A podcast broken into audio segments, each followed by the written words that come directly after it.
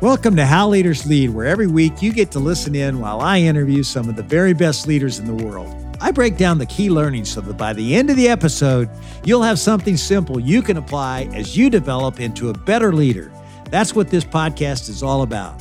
You know, for us leaders, there's just nothing quite as exciting as a good idea. You see all that potential, you just get so excited about the creativity. And I mean, as a leader, it just gives you a rush. But for a lot of leaders, what comes next is a real struggle. They've got this really good idea, but they don't know how to build traction for it and give it the buy in that it deserves. That's why I'm excited for you to hear from Gayle Troberman today. She's the president and chief marketing officer of iHeartMedia. They've got 850 broadcast stations putting music, news, and podcasts in the ears of 90% of Americans. 90%. So for Gayle, that means a great idea can have a whole lot of impact.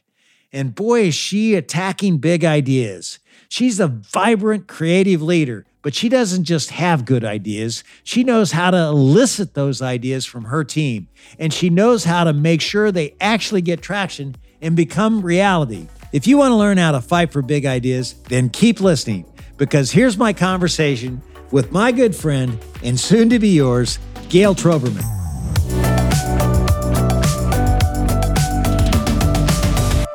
Tell us a little bit about iHeartMedia and the scope of your business.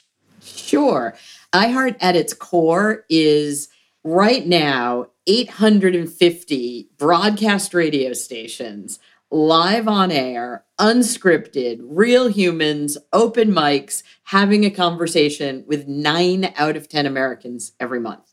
That's the core of our business, and it fuels all the other pieces of our business that we've built. We're the number one podcast network, the most titles, the most downloads, the most listens, the most creators, built on our broadcast radio reach and scale. We connect artists and fans and brands at massive scale every day to have really human connected conversations. That's fantastic and and you're huge yet you've described iHeart as the the nation's biggest startup. What makes you feel that way? I work for a phenomenal entrepreneur. Bob Pittman is our CEO, very much believes in, and you know, he founded MTV back when he was 24, and he's been CEO of a, a, ton of amazing organizations, and he's very much an entrepreneurial leader. And you know, I grew up at Microsoft, which was also for the, its size and scale in the back in the day, particularly when I was there, it was very much an entrepreneurial culture, and yeah, that means it's okay to test and learn. Uh, we have a corporate value that um, urgency wins, chaos is okay, things that a lot of companies rebel against. And it's really important, particularly because of the nature of our business, the fact that I honestly don't know what my product is right now.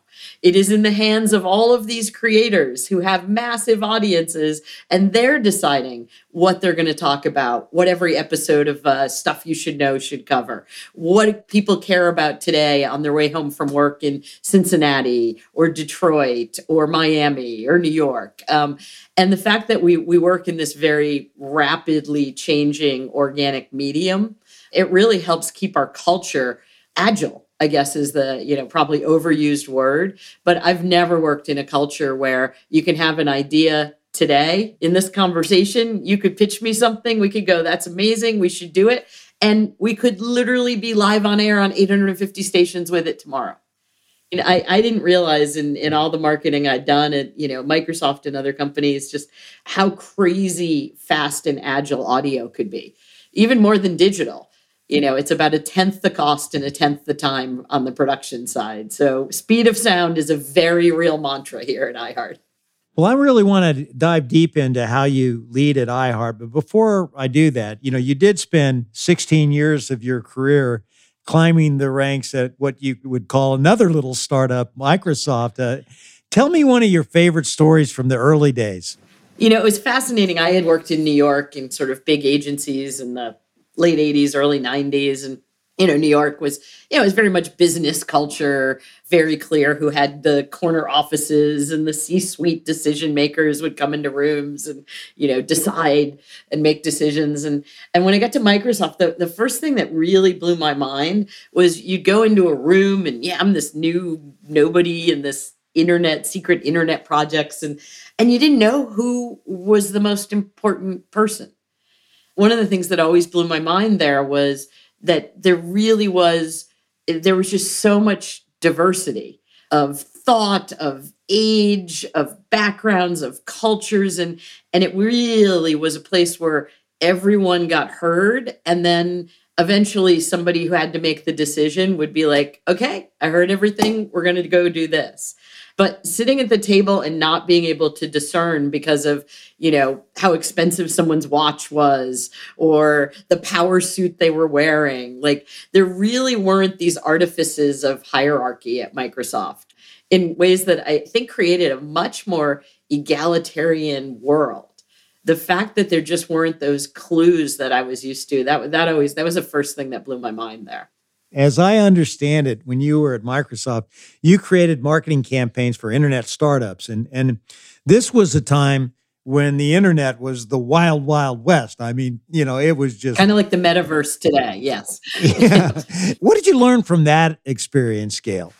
You know, it's so easy to look back at so many of the lessons learned now that seems so obvious but you know it, it, back in the day everything was new and we were trying things and everything was a first so we really were creating what we didn't realize were entirely new disciplines at the time we started emailing people about a product called sidewalk in seattle and we'd find people who had email lists because probably only 10% of the population were on the internet at that point. And so we'd start emailing people and say, hey, we've got this new city guide. We're like, that became email marketing. We did branded content before that was a thing. We called it custom publishing with brands.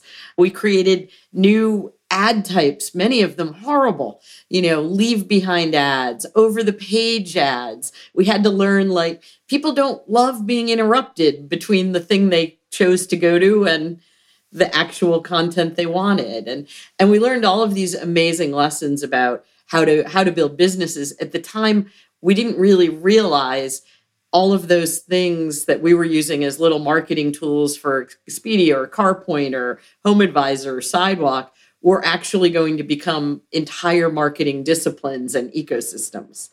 You know, we did some of the first submit a video. We did a project with Visa years and years and years ago, way ahead of its time with dial up speed, where you had to create a video to pitch a business idea that Visa would fund. And we were blown away. I think we got something like back in the day, maybe 10, 20,000 videos submitted and and it was so it was shark tank meets youtube right back in the day. And we were blown away by the level of engagement back then because these were not easy things to go do or submit. And yeah i should have created a business for each and every one of them and i would uh, i would be retired now. I don't think you'd be retired. You love what you're doing too much. You're a worker i could tell. You enjoy that. You know and well speaking of first you became microsoft's first chief creative officer. You know Tell me the story about how that role came together.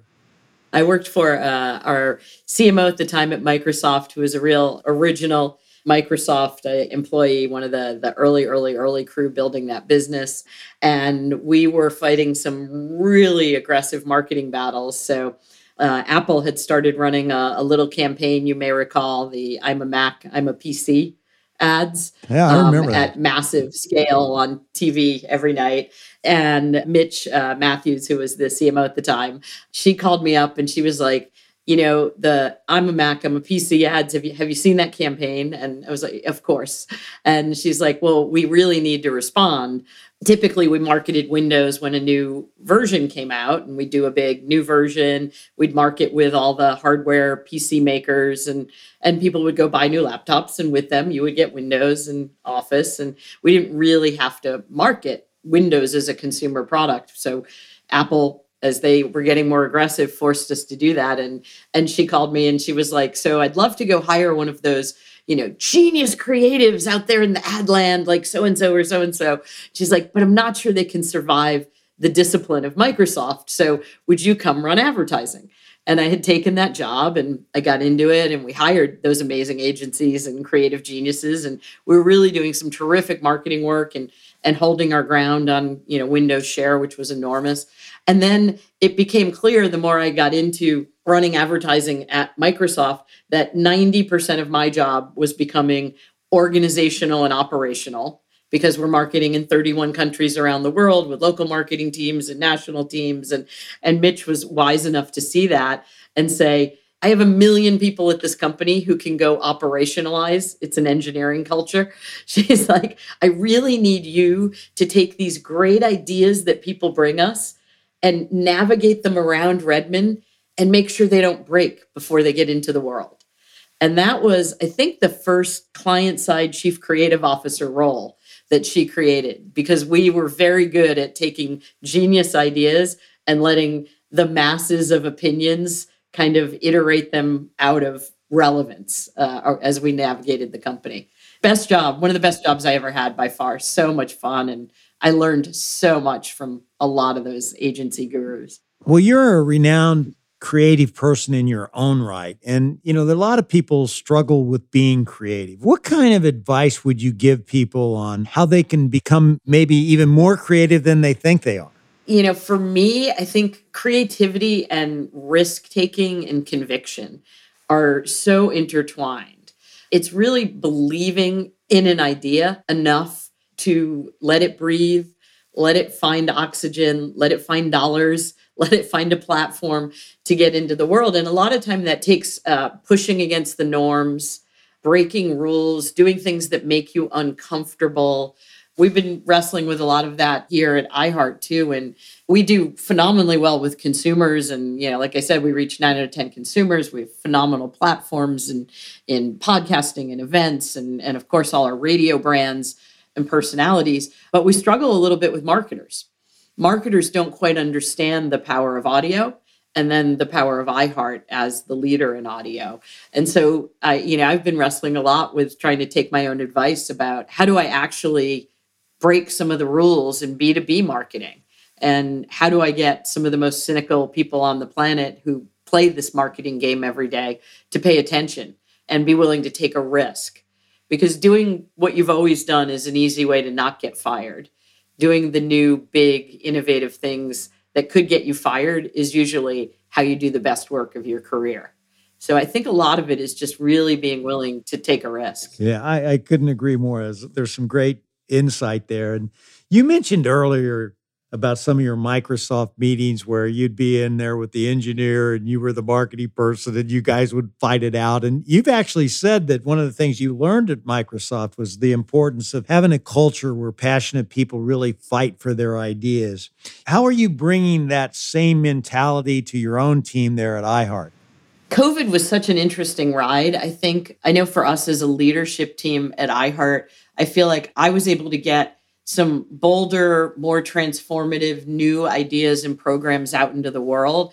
And one of the things I took away from that is so often, you know, we have a, a pretty large leadership team that's geographically distributed.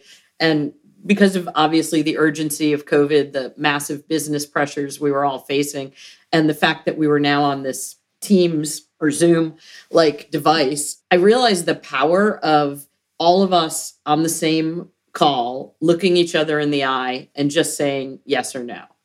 And I've really, it sounds like such a simple thing.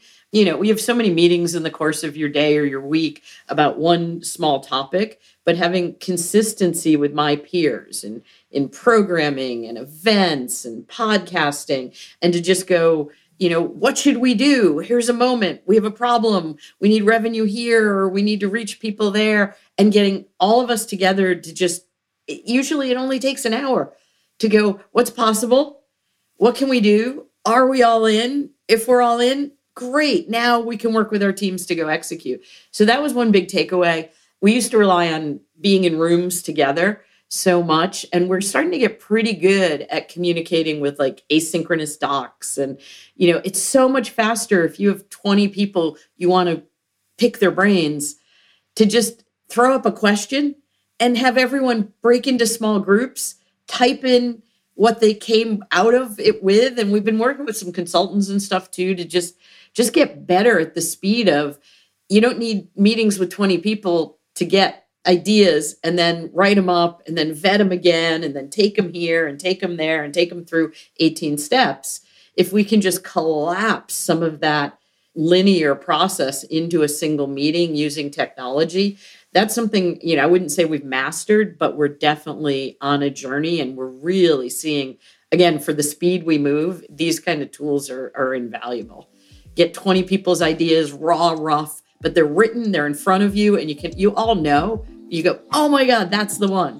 And it's usually somebody who might not have even have been in the meeting if we'd scheduled it as more of an in-person situation.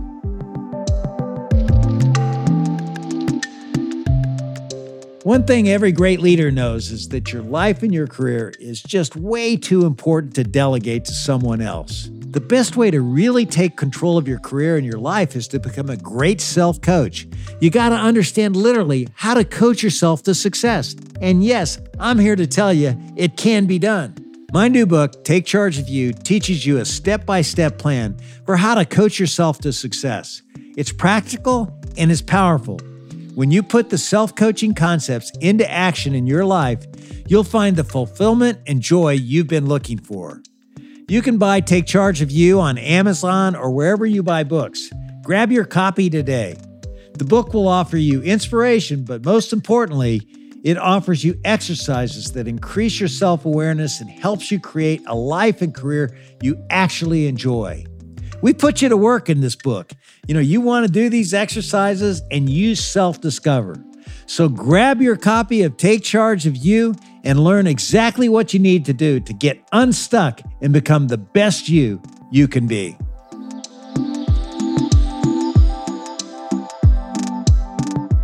It's so obvious that you have such a strong action orientation, sense of urgency. You obviously, you know, you're a creative person.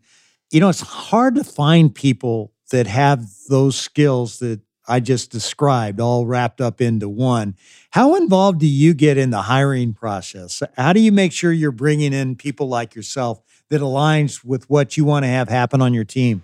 I would almost argue the opposite, David, of I may not need tons more people like me. I need people who think differently than me. And, you know, I think we need good pairings of super creative people versus super strategic thinkers versus analysts versus you know people who are more operational. So when you know a creative person has a crazy idea somebody operational can go oh let me break that down. We could build this do that put that there. So for me it's always about building teams that are more sort of multi hyphenate people who understand and respect creativity but not just teams of creatives. You know one thing that i've observed people like yourself who are creative and you're able to come up with the ideas, you kind of say, I don't need people like me. I need, other." and that I, that sounds really nice. But what happens if you go away? No, I'd certainly need some. We have a killer creative bench, but yeah. Because I think people like yourself, you take, you're so good at what you do. A lot of times you take it for granted, but it's pretty hard to find people who have that idea generation capability. Yeah, and and I think you have to create environments where people feel comfortable sharing ideas where, you know, there's no right or wrong idea. You know, I get dinged a lot. It's funny. I think fast, I talk fast. It's it's just how I operate and and I think so often people misinterpret that as like I have to have the right idea. I'll also be the first one to look at a breakout session and go, that, oh my God, that, that's an idea. And I don't even care whose idea it was or where it came from. It's like, that's a better idea or that makes this idea better. And I do think, you know, that's the world we live in and in a collaborative world. And particularly at iHeart, where we're reaching nine out of 10 Americans, you've also got to really think about a diverse team, you know, in all the dimensions, diverse backgrounds. You know, I think marketing, you know, it's not like we're doing surgery. I think there's so many amazing marketers who didn't grow up in marketing or study marketing, but really just have good instincts about people or about business. So I always look for all, like diversity of all types, cultural, gender, geographic, age, every kind of diversity I think makes us better, particularly when, when our product is for everyone. We really need to take all of that into account. Do you have a time when you could look back and you say you and your team had an idea that you really had to fight for that people didn't get? I think the work I'm recently, you know, I was talking about during COVID when I look back at some of these new franchises we built and built with other of my peers within iHeart who, you know, again, they're not my ideas, they're great ideas that we got into the world. One of them that was phenomenal project was in June of year 1 of COVID, May June, right around the George Floyd murder and the world was blowing up on so many levels and there's an exact really amazing leader at iHeart, Tony Coles, and he had this sort of skunkworks project he'd been bouncing around with an insight that black consumers don't trust news. They don't watch news, listen to news, and trust news exponentially higher rates than the average American, where trust isn't all that high either. And um, and he had sort of this project he'd been batting around, and all of a sudden, lots of brands were trying to do things that mattered and reach Black consumers in ways that matter. And we, in a matter of like a month or so, created a 24 7 Black News Network BIN, the Black Information Network, at iHeart. We started flipping broadcast radio stations from other formats to 24 7 news. We're now up to about 35 stations around the nation, physical broadcast stations, and we have a national digital stream. We've become one of the biggest employers of Black journalists because of that. And it's all Black journalists telling you the news through a lens for Black listeners and anyone else. It's amazing, high quality news, but we have to fund it. And if we go ask advertisers to come buy ads in it, then I'm going to be incenting the journalists to do everything that's corrupted journalism. Drive like the most salacious headlines to get the most clicks and the most listens, and it all falls apart. And we said, how do we work around that?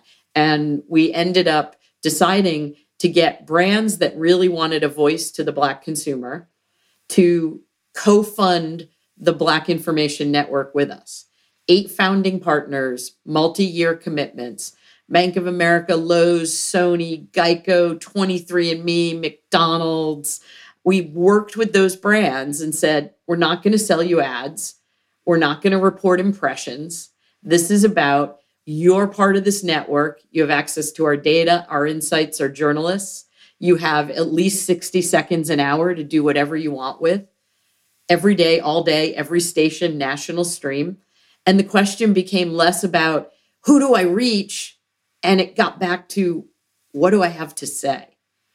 And it changed the whole dynamic. The PR teams got at the table with the creative agencies and the media teams in ways that even within a lot of these companies, um, CBS is another partner. I was just talking to them about how this forced them to think differently about how they were bringing their messages out to this community. And it's just been a phenomenal journey. We are co creating content, we're doing it with real journalists and some amazing brands. And we've created what's quickly becoming the most trusted news source for Black consumers and we're doing it with the brands. So the advertising isn't an evil. It's a critical part of the whole story. And there was a time, many times, where you could have said, hey, it's just not going to work. Oh, it was the worst time to be, you know, we were scraping together, all of us. It was, you know, early COVID days. We didn't know what the ad outlook was going to look like. We didn't know if people would be spending again. We were, you know, scrambling. And it, it was certainly not the easiest way to go drive that amount of revenue but it's become one of the most important projects we've ever done. And certainly there were a million naysayers along the way. And we had to go as high up as CEOs of some of these other organizations to get the kind of commitment we wanted. Um, but really, the, it's fighting the naysayers and taking that what sounded like a crazy idea to focus on at the time. And again, it's become the kind of project um, I think anyone who touches it couldn't be more proud of the work that we're doing. And we created something that matters. You know, I understand you you like getting in the weeds and getting your hands dirty. You, know, while a lot of executives stay, you know, pretty high level. What do you think the big advantage is of having your oar in the water as a leader and and when did it really pay off for you? Working in early internet, learning audio, which I don't think is is as well understood in the marketing world as it could be. What I love is to get in and really roll up my sleeves. I love a, a, you know a strategic line job. I love to get in like like with the Black Information Network. I was super hands on with the partner who leads that, with the brands who were trying to figure out how to use this new platform in new ways. I don't do that necessarily all day every day anymore. But for me, getting in on these new projects, I loved kind of pushing my way around iHeart, opening new doors, finding new talented humans who do different parts of the mix and figuring out what was possible. Now I apply those learnings to projects everywhere. You got to get in the kitchen a little bit to understand what you're eating later, right? Absolutely. Being in the food service business, I understand that metaphor. I'm sure. You know, something that is true for big companies, and, and I know you've seen it, is it can become very difficult to move quickly how do you fight against that with your team at iHeart? Because, you know, it, you're getting bigger and bigger, you know?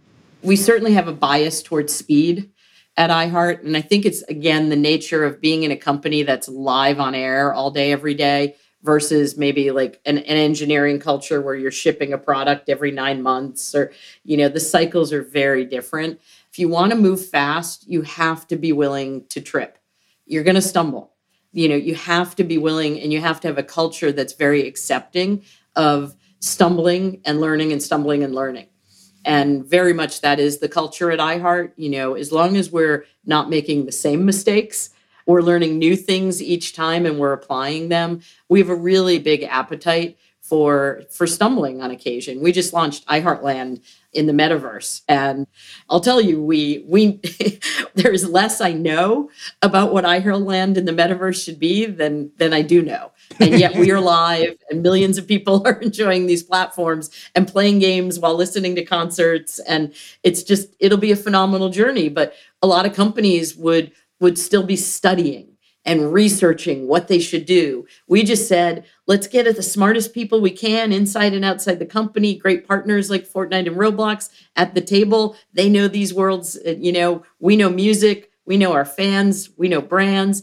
And we partnered, and you know, it's been phenomenal. We opened State Farm Park in iHeartland in Roblox. And you know, probably the biggest hit in there is Jake from State Farm who's there issuing challenges and selling his polo and khakis to kids who acquire enough points. And it's just it's a phenomenal journey. And and I love partners like State Farm who are in this case who are willing to take that leap with us and go we know less than we than we should and there's all kinds of risk but we're going to make the smartest decisions we can and then we'll let consumers tell us what works you've got a lot of people that you have to lead on your team. You know, what's a one-on-one coaching session like with Gayle Troberman?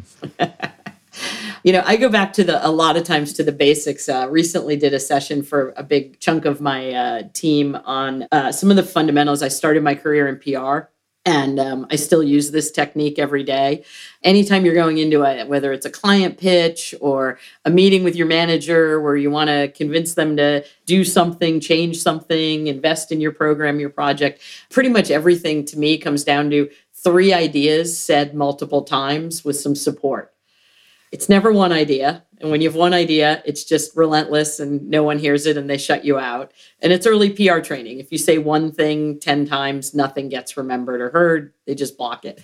Um, if you say three things over and over and over again and keep coming back to them, you usually can start convincing people of your argument. There might be a different supporting point or a data point or a proof point, but only having three messages in anything you do be it an internal meeting or an internal pitch or an external client program or project. I do a lot of mentoring around things like that. I call it the triangle. I do it for interviews, I do it for podcasts. I, I draw a triangle, I come up with the three most important things that need to be heard, and then I come up with some examples or support points. And it's the simplest thing in the world, but I try to coach people on that all the time. And it's it's a really good little technique that works for most things in life.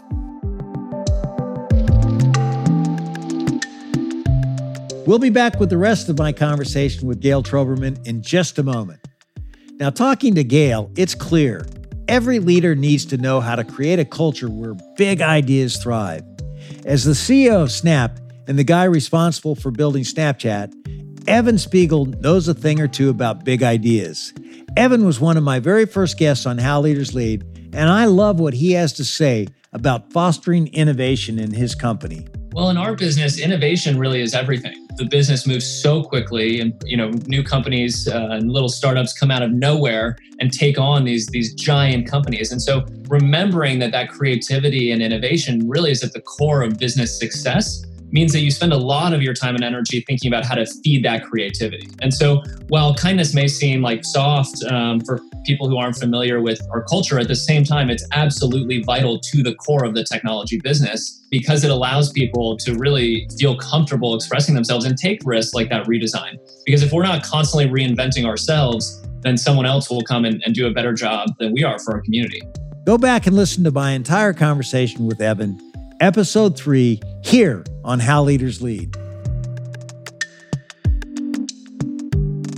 Yeah, I want to shift gears and take you back for a minute. Tell us a story from your childhood that impacted the kind of leader you are today. Uh, in fifth grade, I had uh, a teacher, Mrs. Bernstingle, at Oaklawn Elementary School, um, and she was not a big fan of mine. I was smart, I did the work, but um, you know, when it came to like writing the essays or the papers on, you know, the book we were reading or whatever it was, I would find different ways in. Maybe it was a, a current song lyric or a TV show or something. And and she hated the pop culture references. And we had a lot of, you know, it was a great little group of friends in that class. And she called my mom in, you know, and I always got good grades. So I wasn't like the person being called to the principal's office or whatever. But she called my mom in for a conference and she was like, you know, she's like, Gayle's smart, but she's just never going to make it in this world. And you need to help her because she has potential, but she does not take life seriously seriously. And look at this. She referenced a TV sci fi series in this essay on this book. And look at this, you know, like music lyric in this paper and like stuff like that. And it was just, and it was amazing. A huge credit to my, to my parents because they kind of just laughed about it. And like, you know, they were like, I'm not going to stop you from being, you know, having fun and being funny. And, and it's a huge part of who you are. And, and they you know they sort of laughed off that moment and for me it was it was a really important moment and i, I think we all face it at different change points in our lives. Like am i going to show up at microsoft at iheart you know here on this podcast today as me? Or as some version of who i'm supposed to be as the cmo or the podcast guest? And you know i made a decision right way back then that she might ding me for it and i might get a lesser grade but you know, I was going to be me and and believe in what I did and stand by it. And it served me fairly well so far. But uh, I thank Mrs. Bernstingle for that. I'd say so. You know, and I've heard you say that when it comes to content that consumers consume these days, you said, and I quote, "Our eyes are maxed, but our ears have bandwidth." Explain what you mean by that. In the digital age, we've gotten to this visual overload right? I mean, look at the speed at which we swipe, right? While we're we've got a, this screen on, we've got a laptop, we've got a phone, sometimes we have a TV screen. We're consuming all of this visual media all at once with really fairly low attention and low engagement. And we've learned it's a lot of it's becoming wallpaper, and there's a ton of studies that show, you know, uh, attention and engagement has been dropping with a lot of video media. But our ears are so much more attentive right? The first thing you hear, if I say David, you go, whoa, you perk up right away. The sound of your own name is an incredibly powerful device. If you want to understand the simple power of audio, turn off the sound on a horror movie and just watch it. And you'll see a bunch of people go, you know, screaming, the hands flailing and the running, and it just looks ridiculous. But you add that music bed underneath, right? You add those beats, and you know, you your your skin crawls, and you're terrified, and you're on the edge of your seat. And I think we're just starting to understand the power of, of audio for engagement now that our ears are wired to the grid more and more. So wireless headphones have really connected us in a new way to audio all the time. And that's why I think you're seeing radio growth through digital devices. You're seeing massive growth in podcast listening. It's really intimate. And your brain is the production machine. And I don't think most people understand that about audio creative, right? The brain is the fastest production machine in the world. What'd you have for lunch today, David? Can you see it? Was it good? Was it bad? Did you not have lunch? Right? it was a pretty crummy protein bar, okay? There you go. See, right? But if I, so if I took a leap and said, hey, you're, you know, I have all this data on you, right? You're, you live here and you're this age and you work in this profession, da da da da. And therefore, I'm going to show you this lunch. I would be wrong every single time. But in audio, if I just said, hey, what'd you have for lunch today? Not so satisfying, was it? what if you could have a really healthy salad from so and so or a right like all of a sudden I have everyone using their own brain to put in the pictures and they're perfectly accurate. Do you remember your first kiss? what was the first movie you ever went to? Right? All of a sudden, I can take you to any moment. Like, you know, were you bored last night? Nothing to feel like you've watched everything there is to watch. Like, I can sell you almost anything and make it relevant for you through audio in a minute. And video, by creating the picture of it, I'm missing most of the consumers. My living room doesn't look like that. My kids aren't that clean and put together and attentive. You know, it's always wrong. So that's to me the simple power of audio there is the brain is the best production machine in the world and in audio advertising you get to really tap into it. What's something in the marketing space that you think is really going to shake things up? Something that most people aren't even thinking about now? My biased answer is I think consumers we're seeing spend about a third of their time with audio today. And for a lot of the reasons we said smart speakers, wireless earbuds. And so I think right now we see about, like I said, 30% of consumer time, and marketers are spending about 10% or less of their budgets.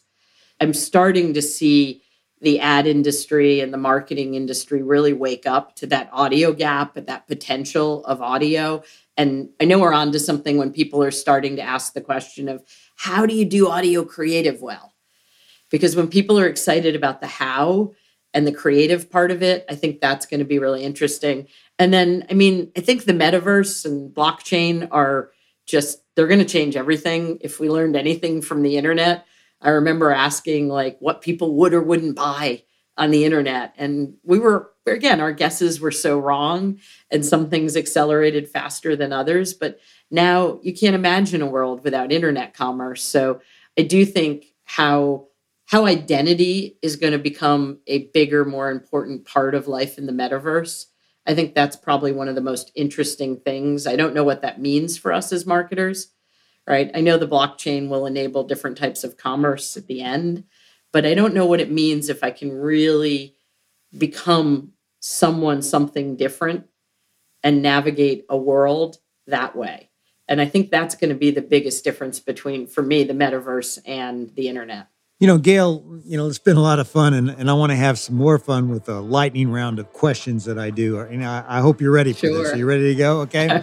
Always dangerous, but let's go.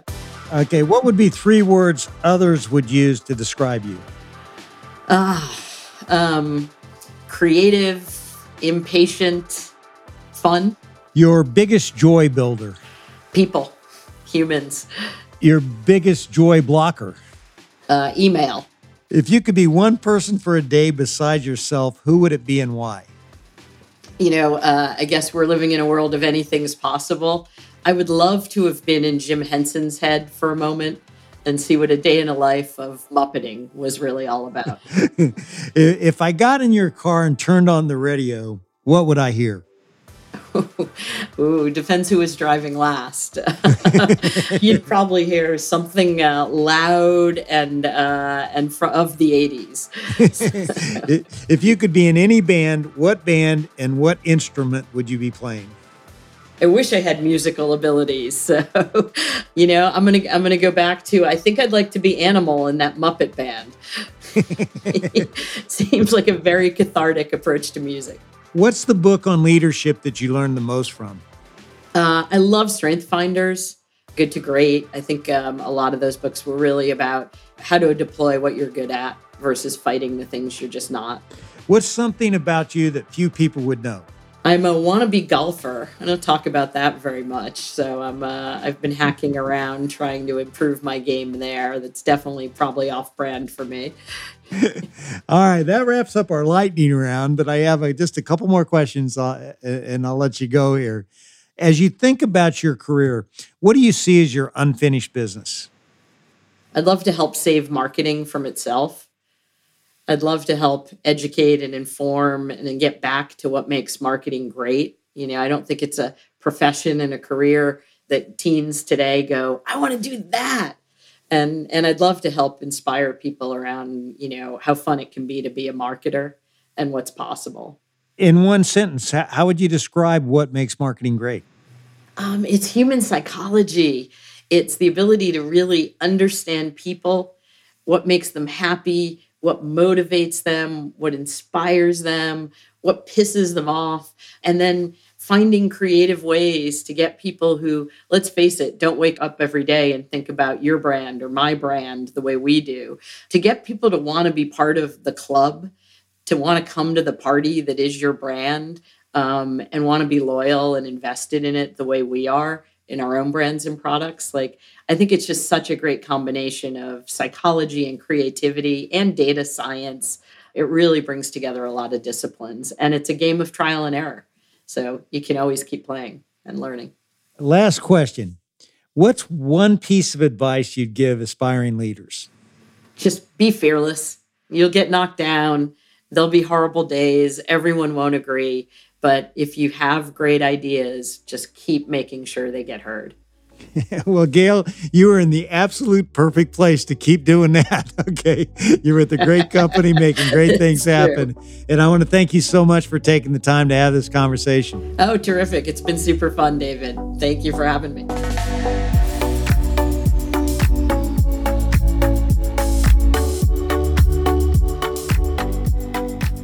Boy, I got to say, Gayle is such a creative force.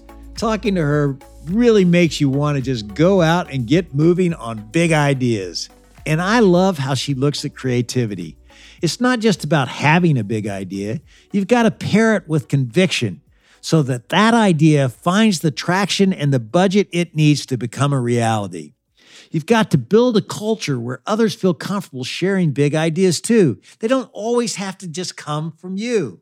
And You've got to have the courage to fight for big ideas because so often that's what turns into the best work of your career.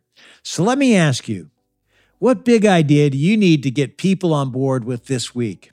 So let's take a page from Gayle's playbook and try the triangle exercise that she mentioned in our conversation. She draws a triangle, she comes up with the three most important points that need to be heard, along with something to support each point, and then she repeats those three things multiple times. It's a simple exercise, but boy, it's a powerful way you can start putting some conviction behind the ideas you want to turn into reality. So, do you want to know how leaders lead? What we learned today is that great leaders fight for big ideas. Coming up next week on How Leaders Lead is Edward Lee, celebrity chef, author, and restaurateur once people feel like they're just a number or just a worker or just a product, they lose the passion. And so while we are here in the restaurant, I try and make life easy for them and fun. So be sure to come back again next week to hear our entire conversation. Thanks again for tuning in to another episode of How Leaders Lead, where every Thursday you get to listen in while I interview some of the very best leaders in the world. I make it a point to give you something simple on each episode that you can apply to your business so that you will become the best leader you can be.